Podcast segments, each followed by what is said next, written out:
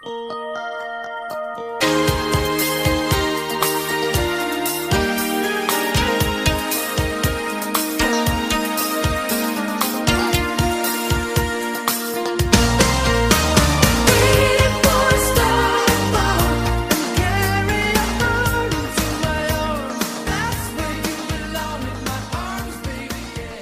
Grapple fans, and welcome to another edition of the Meltzer 5 Star Project within the larger oeuvre that is Let Me Tell You Something, a weekly podcast about professional wrestling.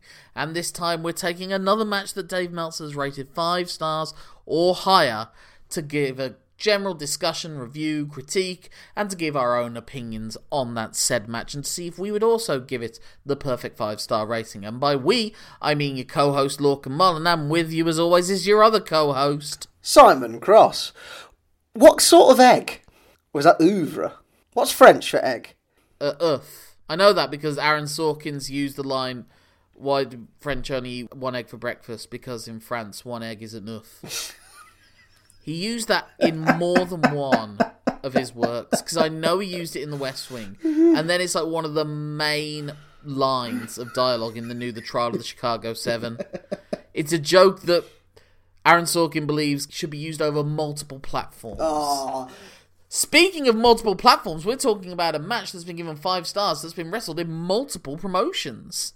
I'm wondering actually if this is the first one that falls under that category. There's something to look up at a later point. But Simon, what match are we covering today? uh, we're covering the New Japan Cup second round match between Zack Sabre Jr. and Will Ospreay. what I wrote down in my notes as the most technically proficient fight outside of Wetherspoons I've ever seen. Some of the slang dropped in this match is oh oh. For a man who's been in lockdown for nearly a year, I've I've wanted to hear those words for quite some time. Yes, so maybe this is the only wrestling match that's been given five stars and happened in two separate promotions because one of the last matches that got five stars before the lockdown happened was around this time last year, maybe a couple of months beforehand, when Will Ospreay defeated Zack Sabre Jr. for the Rev Pro Championship belt that he's wearing to the ring on this very occasion. And my, what a difference a year makes, because in that one, it was like the final hurdle of his ascent to the top wrestling star of the British wrestling scene, essentially. And then he hasn't really wrestled in front of a British crowd ever since then, I think. And in that one, he's the plucky underdog babyface. But in the interim, we've had him turn heel on Okada, formed his own heel faction in New Japan, and now it's very much a heel versus heel matchup. Neither man, I was saying, both pe- both of these men in this match have theoretical things that you can sympathize with them in the match for their babyfaceness, but they also never uh, forego their general dickish heel behavior. Either of them. It's a fight between a wanker and a lesser wanker. I don't know if there's a lesser one. The lesser is only by slight degrees. I, I give it to Zack slightly. Yeah. It's just such. Uh, I lo- I love this. I, I really did love this match, and it's su- such an easy, simple story to build it around. Especially because like Will Ospreay in the last, even in the last year, has continued to like try and make himself more swole and more like heavyweight. Well, there's a moment in this match where he's faking out the dive to the outside and then he just rolls out and kicks him in the face and says, I don't need that anymore. There's a lot of talking in this match. Yeah, and I think the heel turn's done him the world of good in terms of like keeping his character fresh. And in terms of like, as I say, like shit talking, both of them are class in this match. There's a lot of verbal, as you say. There's a lot of dickheads being thrown around. Oh, what was there like Pratt or Muppet at some point as well? It's like, oh, oh, just appeals right to the core of the British man inside me. there is no sense of what has always been the case of Zack being the superior to Ospreay. At this point, it's very much a clash of equals. If anything, maybe Ospreay is that step above because he's the one that is facing Kazuchika Okada at the Wrestle Kingdoms, whereas Zack, for the most part over the past year or so in New Japan at least, has been mostly working in the tag team division with Taichi as Dangerous Tekkers. Yeah. He definitely is in terms of like the in-ring action. He's he's the inferior from a physical standpoint. That's the story they're telling. Not by much. Not Not, by by much. much. and uh, he's kind of like negated that by his previous night, like um, sneak attack on Ospreay, and obviously that's why Ospreay's wearing the shoulder bandage, and that's what that's the table they've set, and it's the story they work around is Ospreay's arm. Yeah, the key to the match is that Ospreay is probably the more aggressive of the two in that he wants to end the match as quickly as possible. Literally attacks him at the bell with a charging dropkick. Goes out for a Pescado, throws him back in, hits Pip Pip Cheerio, and he's trying to get the win as quickly as possible because of the potential weakness in his arm. And just throughout the match for Zack, it's nearly always everything's targeted towards Ospreay's arm and his shoulder. And whenever Ospreay goes and hits him with a chop or a forearm, he's always selling the arm. I was just going to jump on that because it's not just that Zack's targeting the arm; it's he's goading Will to use the arm as well. There's various points he's inviting the chop, and even though it, it really hurts him, he, he's he's enjoying it because the more energy and like effort ex- expended by Ospreay in each chop, the more it damages the already injured arm. Yeah, and Kevin Kelly makes that point that it's essentially a rope a dope strategy that Zack Sabre is using. And following on as well from the Rev Pro match, there is always this sense that these two guys know each other so well that they're wrestling at this pace of reversals and counters, but it never feels choreographed. Mm. It feels like they just know this is what the other guy's going to go for. It seems every time that Will Ospreay hits Zack with a boot or goes for a kick or a high kick, Zack Sabre either catches the forearm or is desperately trying to clasp at the forearm even if he's taken the shot or, or Ospreay has slightly mishit it. And I love that throughout it, that it's not just Zack going for the ankle when it's the spot for him to reverse the move. It's that Zack's strategy every time. Mm. Sometimes it works out for him, sometimes it doesn't. I think there's only two occasions where uh, Will hits him clean, where Zack hasn't even like managed to get a hand on it, and that's like one spin kick and the Chelsea grin at the end. But otherwise, you're right. He's he even if it gets through Zack's grasp, he's always trying to like make something of each strike attempt that Will throws at him. Hmm. There is a sense throughout this whole thing, and this whole tournament's really been a story of Will Ospreay saying, "I'm not waiting around anymore. I am the top guy." Even though he fell to Kazuchika Okada, that's just made him even more determined to prove what he believes himself to be at this point. And like I said, there's no sense of any inferiority to Zack Sabre. If anything, he's trying to dominate and bully him to the point that he kicks him out the ring and says, "It's my ring now." Yeah. And he's just trying to bully Zack in the way that Zack had always bullied him. You know, Zack would always when he made the entry when he makes the entrance, he tries to square up to Will Ospreay, and Ospreay's just like just charges back at him. He's like, "I'm not going to take that." And like I said, right at the bell, he attacks him. So he's going to be the aggressor. It had always been Zack that had been the aggressor against him, and this time he's not going to stand for it anymore. It's a little bit like Zack's gone from bigger brother to little brother. Or maybe it's like when the little brother essentially reaches their physical maturity as well, so that there's no inherent size advantage that the older brother has anymore. It's like I'm the oldest brother, and I I'm either the shortest or the uh, slightly taller than the middle one. The youngest of us is the tallest now, and he's the biggest of all of us. So yeah, I'm not I'm not practicing my sharpshooters. put it that way.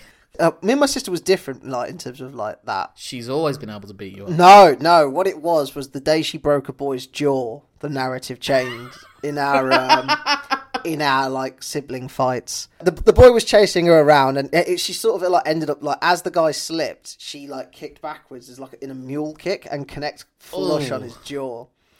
And ever ever since that point, whenever even when we were play fighting, I would shoot for the double leg takedown or ankle lock, grapevine it straight away, take the legs out of the game every single time. That was my like go to strategy. When was the last brother sister fight then? Oh, we were both teenagers. I thought you were going to say it was last Christmas. no, I think it stopped not long after uh, I went to university. Not long after. So she'd have like been So it fourteen. was going on a bit. She would come over occasionally, just out in the middle of nowhere, in, in the middle of Leicester. She'd just suddenly get an elbow in the back of your head. Like Peter Griffin and the chicken, pretty much. Yeah. Yeah.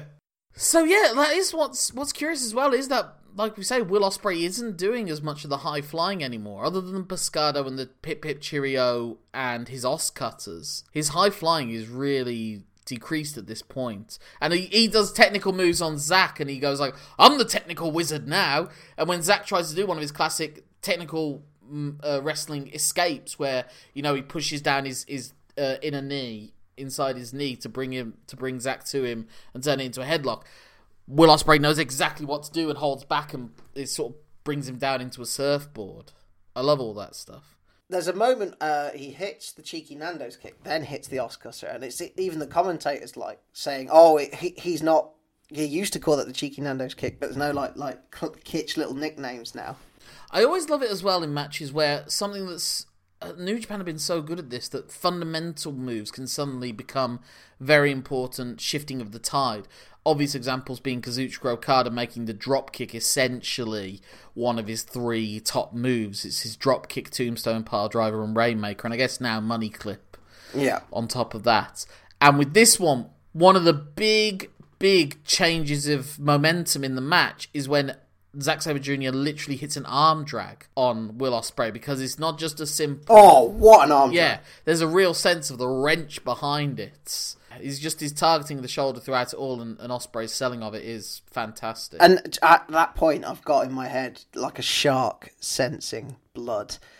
Zack's eyes literally light up. It's, it's beautiful watching him at work, just like attack a limb relentlessly. It's like a wild animal. It's, it's instinctual. When you mentioned it's not choreographed, when they're countering each other, it's instinctual. It's just muscle memory. It's it's knowledge. it's counters to counters counters. Yeah. It's not. And what do you think as well of the banter that's going on? Because I've said so many times when we watch an Ishii Minoru Suzuki match, we wish we could understand what they're saying to each other without the extra layer of translation. I wonder if that's what the Japanese are experiencing with this match. That it's the other way around, that they're not getting some of the. I won't say nuances, because there's nothing nuanced with what they're saying. No. It's one of the features to come out of the lockdown era. And I think it's one of the things that Roman Reigns has done especially well as well, is like. You can hear his shit talking, especially to like Jey Uso, because there was that familial link in it. But at times that can feel so scripted and unnatural and forced. You know, we've always said that's the worst element of the Triple H Shawn Michaels idea of what makes great, epic, dramatic wrestling. Mm. Whereas this, it really does feel like they're just improvising aggressive yeah.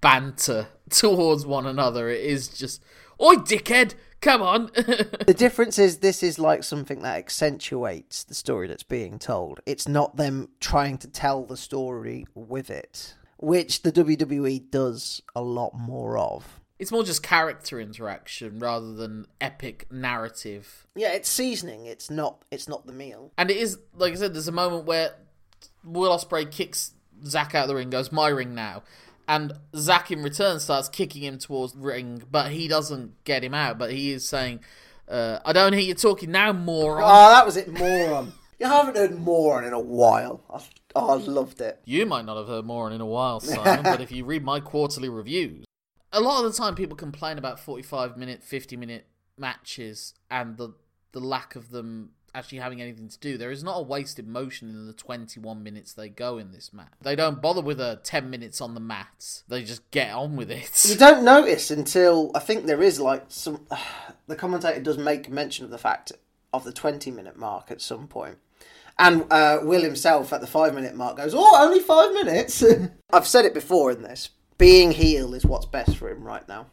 Well, in, in real life, he seems to have revealed certain elements to himself that make a lot of people a lot of people have refused to watch this match on those grounds, mm. and I can't deny them that. Essentially, for the con- concept of the match, uh, we're going to have to do it. For the concept of the show, well, we don't have to. We could just stop the show entirely. I'm willing to watch it, but I'm also not necessarily going to applaud him for his actions outside of the ring. But you can't deny his abilities within the ring, both physical and now more with the character stuff. The promos that he cuts in the ring after winning the match and then backstage as well, just off the cuff remarks, he's really good at his work right now. Mm. This is a fantastic heel versus heel match. That they both are aggressive and horrible, and you would feel like if it was against anyone else, you'd be booing them. Well, this is it. I said I was more leaning towards Zack, and it's not because Zack's a good guy. It's just because Will's a bit more of a prick in my eyes in this match. yeah, exactly. that if Zack were yelling and abusing and putting into torturous submission holds and breaking the nose of and abusing the injured limb, it, it's it's classic heel work. And if it's against, Yeah. if he's doing all this against Ricky Steamboat, then it's a different story. That'd be a turn up. I'm sure he'd do. A, good- he'd love the arm drag. Though. Oh, he would. Even even as he's in pain, he would applaud Zack for his arm drag work. so yeah, like I said, I just love little things like Zack when he's woozy from a kick, still going to try and grab the ankle. There's a constant. They're constantly trying to win the match throughout it all. Uh, What do you think of the fact that Zack Sabre Jr.'s submissions aren't even necessarily standard moves? He does have his classic moves and his classic submissions, but it is just. Oh, you, you're trying to grab the ropes with your foot, so I'll try and just incorporate your leg into this submission hold as well. It's weird. It's not like he's like just applying, as you say, like a textbook hold that's been drilled into him. It's like it's like he's been trained in like a certain like mystical cave or dungeon. He knows all the pressure points. It's kind of like the wrestling version of the Force. He just feels. He goes with the flow. I mean, I'm not saying Alec Guinness trained Zack Sabre Jr., but he wouldn't. He wouldn't care for his diction. Hey. No, no, dear boy. Not talking now, you dickhead, is how you would pronounce it. Yeah, I don't really have much more to say. It was just. Uh, uh, I don't quite get where Ospreay broke his nose. There was no. I was expecting a strike of some description or a, a mishit foot. I was wondering if it might have been a case that maybe Ospreay's nose was pulled up accidentally. the only t- the first time I saw it, I thought it was his ear because the blood's like smeared all over his cheek, and I, I thought like he just had like a, perforated eardrum. No, but it was from his nose, and that was built into the storyline for the rest of the tournament. Oh, ah, okay. That he thought Sanada had made a gentleman's agreement not to hit him, and then Sanada just punched him in the nose. Sanada does not give a shit about your games. That's literally what he said. There was a bit where because I don't know if you ever go on the YouTube channel, you see their post-match comments, and one of them was Sanada, and he just walks through. He goes, "Ospreay, I don't give a shit about your nose."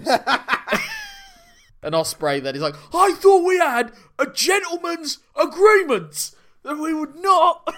Ospreay referring to himself as a gentleman is it's iffy. But this is obviously the path that we're going to go down with Ospreay, and it is. Uh, it's always a wonder with a heel that how can you do a heel and have them still do flashy moves? And obviously, he doesn't do as many flashy moves. You don't really see the that 360 pump kick thing that he does, which is just insane. Yeah, But he will still do the OsCutter. He will still do the spin kick. because you can make it work insofar as like the heel that's so smug about his own abilities that you won't even applaud him, even though you think you should. It's kind of like Stormbreaker is a flashy move in a sense, though, because when he hits it at the end, he, it, it's it's the fact that he can like move Zack around in the way that he can. Yeah. He, there's there's a flashy part of that to him. Well, it's all about evolving it, isn't it? Because it comes from obviously uh, Zack gets him into a triangle choke, and then Ospreay starts climbing up the ropes with him, and then it's that case of who's going to hit the big move off the ropes it might win it. Although it's Zack that hits it, and it's still Ospreay that comes out. Hmm. The winner in the end, like you say, through improvisation or things. Then there's that classic G1 finish, essentially, of reversal, reversal, reversal, reversal. The one who gets it hits it and wins it. It kind of works more for these two because the whole story is how well they know each other, and they've just been countering everything throughout the whole match. So it really is in in keeping with the match that it still is Yeah. reversal, reversal, reversal. Instead of it's a New Japan tournament match, so we've got to do these final two minutes of reversals. Yeah, these guys aren't going to forget everything they've learned about each other. So you're right, it does track in the way that they do it. And also, the blood loss does give the sense of this being a war. It's weird with blood, isn't it? Because sometimes the best blood is accidental blood, like non-blading blood, and this fits into that. And the Ospreay is wearing the, the wounds of war from it at the end when he's got and taking the face mask visual of it being a towel wrapped mm. around his mouth, which I think is really clever. Like Ospreay is not a very clever man, but he just has certain levels of instinct in the ring, and not just for wrestling, but for character work, for promo work. He's got a lot of things to do to improve himself as a person, but he doesn't have many more things left to do to improve himself as a wrestler. Yeah. I suppose. There's a lot of like press about his out of ring stuff already. So We'll we'll not bother with that. Yeah. But um, what about Zack then? Because Zack obviously is is not the guy that they're building towards winning the New Japan Cup. Although we did win it the first time, but it, I don't see Zack Sabre Jr. having a Wrestle Kingdom main event in his future, whereas No. I can for Will Ospreay. Yeah. I don't. I never see a, a heavyweight reign in Zack's future, wh- where, whereas I do with Ospreay. Yeah. I can see a never reign. I can see a a United States reign because he was supposed to be feuding with Jon Moxley before all of this happened. So maybe that's what they'll set up in the near future. You never know. Maybe Suzuki-gun will become Tekka Goon, and they'll become co-leaders of Suzuki-gun. Hmm. And kicks Minoru Suzuki out for all we know, and then maybe maybe they would consider building Zack up for that main event spot over time. I do like how him and Taichi have a loving. I mean, like Taichi's tenderly cradling his head at the end of the match. Oh, it's it's brotherhood though. Like you, I do like that basically until until Ospreay's turn, the two biggest assholes in the promotion were tag team champions together, with their psycho dad running the group as well. God, imagine Suzuki as your dad. Jesus. yeah, I don't have really anything else left to add about the match. Do you have anything left? No, I just want to emphasise it's one of those things that it, when you do it right, it looks easy. I should say they set out the story of the match within the first minute. I didn't need to have heard the English commentary to realise, obviously, the arm was going to be an issue. Although I do think Kevin Kelly did a really good job as a one man commentary team as well. He did. He got a little too self-referential for me when he talked about, oh, the sound men might have hard trouble doing my levels because of how much I'm screaming because of this match. I'm like, I get that. I don't. I don't really have a problem with that. yeah, really. I, I don't know. For me, it was just a little bit too like nod and a wink. I don't think we can possibly criticize anyone else for using nods and winks in their audio work somehow. Simon. No, no.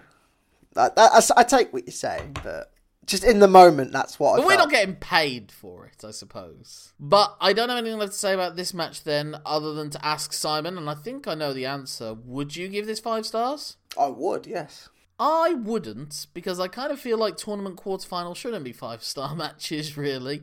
But I would probably go either four and a half or four and three quarters. Uh, I, I thought it was fantastic for what it was, you know. But that is, again, just because the match does everything that it's set out to do, doesn't mean that that is what I would consider necessary to be a five star match.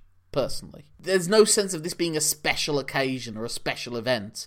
Whereas the other match that happened this week, that Meltzer didn't give five stars to, which oh. was the Thunder Rosa Britt Baker. That does feel like it was a special event. That was weird because going into it, I didn't. I'm going to go in a little segue. I thought that feud had gone on for too long, and I was like, oh, okay. They're, they're going to do this. It might be a bit of a novelty. And I came out of it going, that was mint. Oh my god, they they really. I would not be surprised. I guess you couldn't really do now with those two because maybe there's nowhere else you can go with them. But I could see either Britt Baker or Thunder Rosa main eventing an AEW pay per view at some point in the future. Yeah, I think when crowds come back, I think Britt, heel Britt's going to work well with them. I, I'm confident there. And another example of a heel taking a, a hell of a beating and still making it work, just like what Zack and Ospreay both did in this match. You understand the pain, but you kind of uh, enjoy that it's them that are on the receiving Yeah. end of it. But anyway, what have we got next coming up, Simon? We're going back to match of the week. It was the one that we promised previously. It's LAX against Team 3D. Oh my god, I'm so excited for everyone. Well, let's hope this doesn't have a, a similar Sting and Lex Luger versus the Steiner brothers delay. Although, like I said, I would not be surprised if next week we're going to be discussing the New Japan Cup final. We'll have Yeah. to wait until the Friday to find out one way or the other. All I'll say to our listeners is uh, that is one of the most enjoyable recordings I have ever done. I think is is talking about the spectacle of LAX versus Team 3D. Well, if people want to get in touch with you to talk about the spectacle of LAX versus Team 3D because they can't wait that long, Simon, how can they do so? They can get in touch with me on Twitter where I'm so known as Simon Cross Free. Free for the minimum times in a minute I heard the word wanker. My name's Lorcan. It's L O R C A N M U L L A N that are the second and third letters in wanker.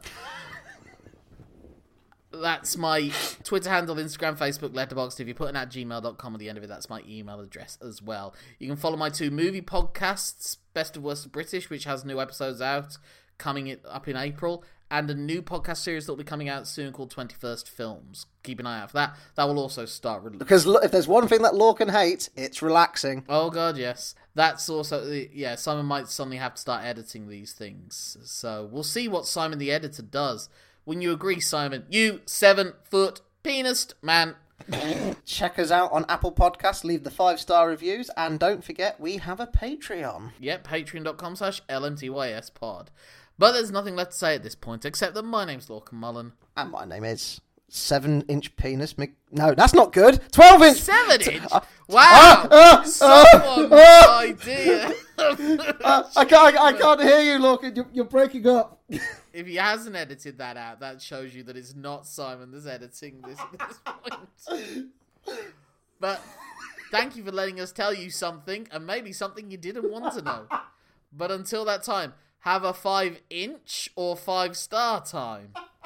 Until the next time. はい。